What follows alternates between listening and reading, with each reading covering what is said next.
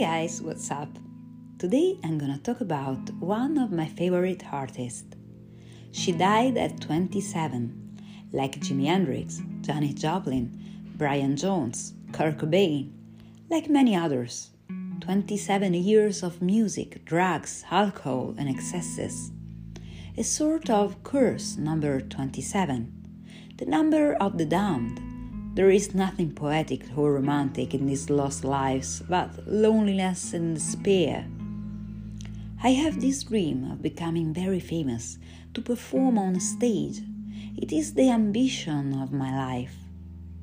Amy Winehouse.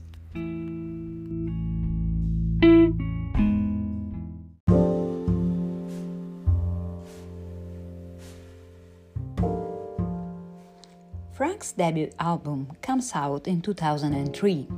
Amy is only 20 years old, but her lyrics are already full of disappointment. Amy said, Music is the only space in my life where I can be completely honest.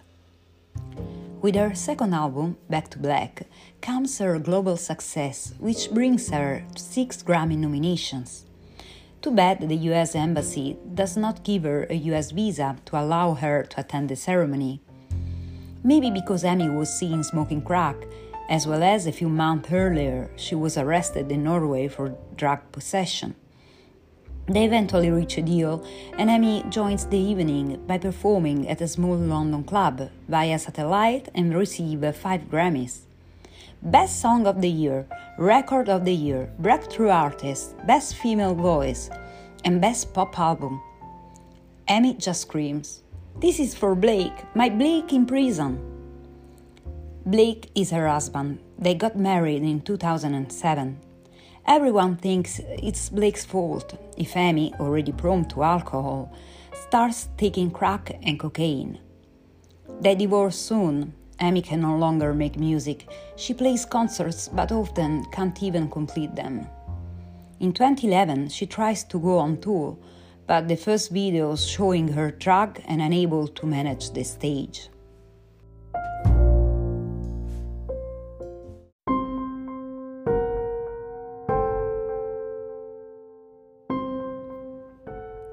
The last night is that between 22 and 23 July 2011. Amy is in her villa in Camden Square. She's alone in the house. Downstairs, there is only her bodyguard. The last one calls was to her boyfriend, Reg Traviss, who was supposed to join her but changes his mind. The next morning, the bodyguard goes to wake Amy. He calls her several times. She doesn't answer as usual. She's often too drunk to hear, so he doesn't worry, but when he comes back to her room in the afternoon, he realizes that there is something wrong. But now it's too late. The autopsy establishes the death from alcohol abuse, would have ingested approximately three bottles of vodka that night. Amy was sure she would die at 27. She had dreamed it, and her dreams always came true.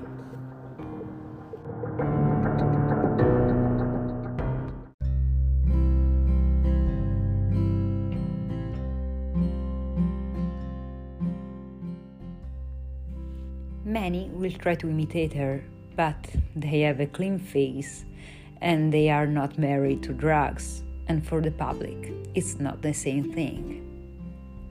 So, the song that I suggest for today is Love is a Losing Game.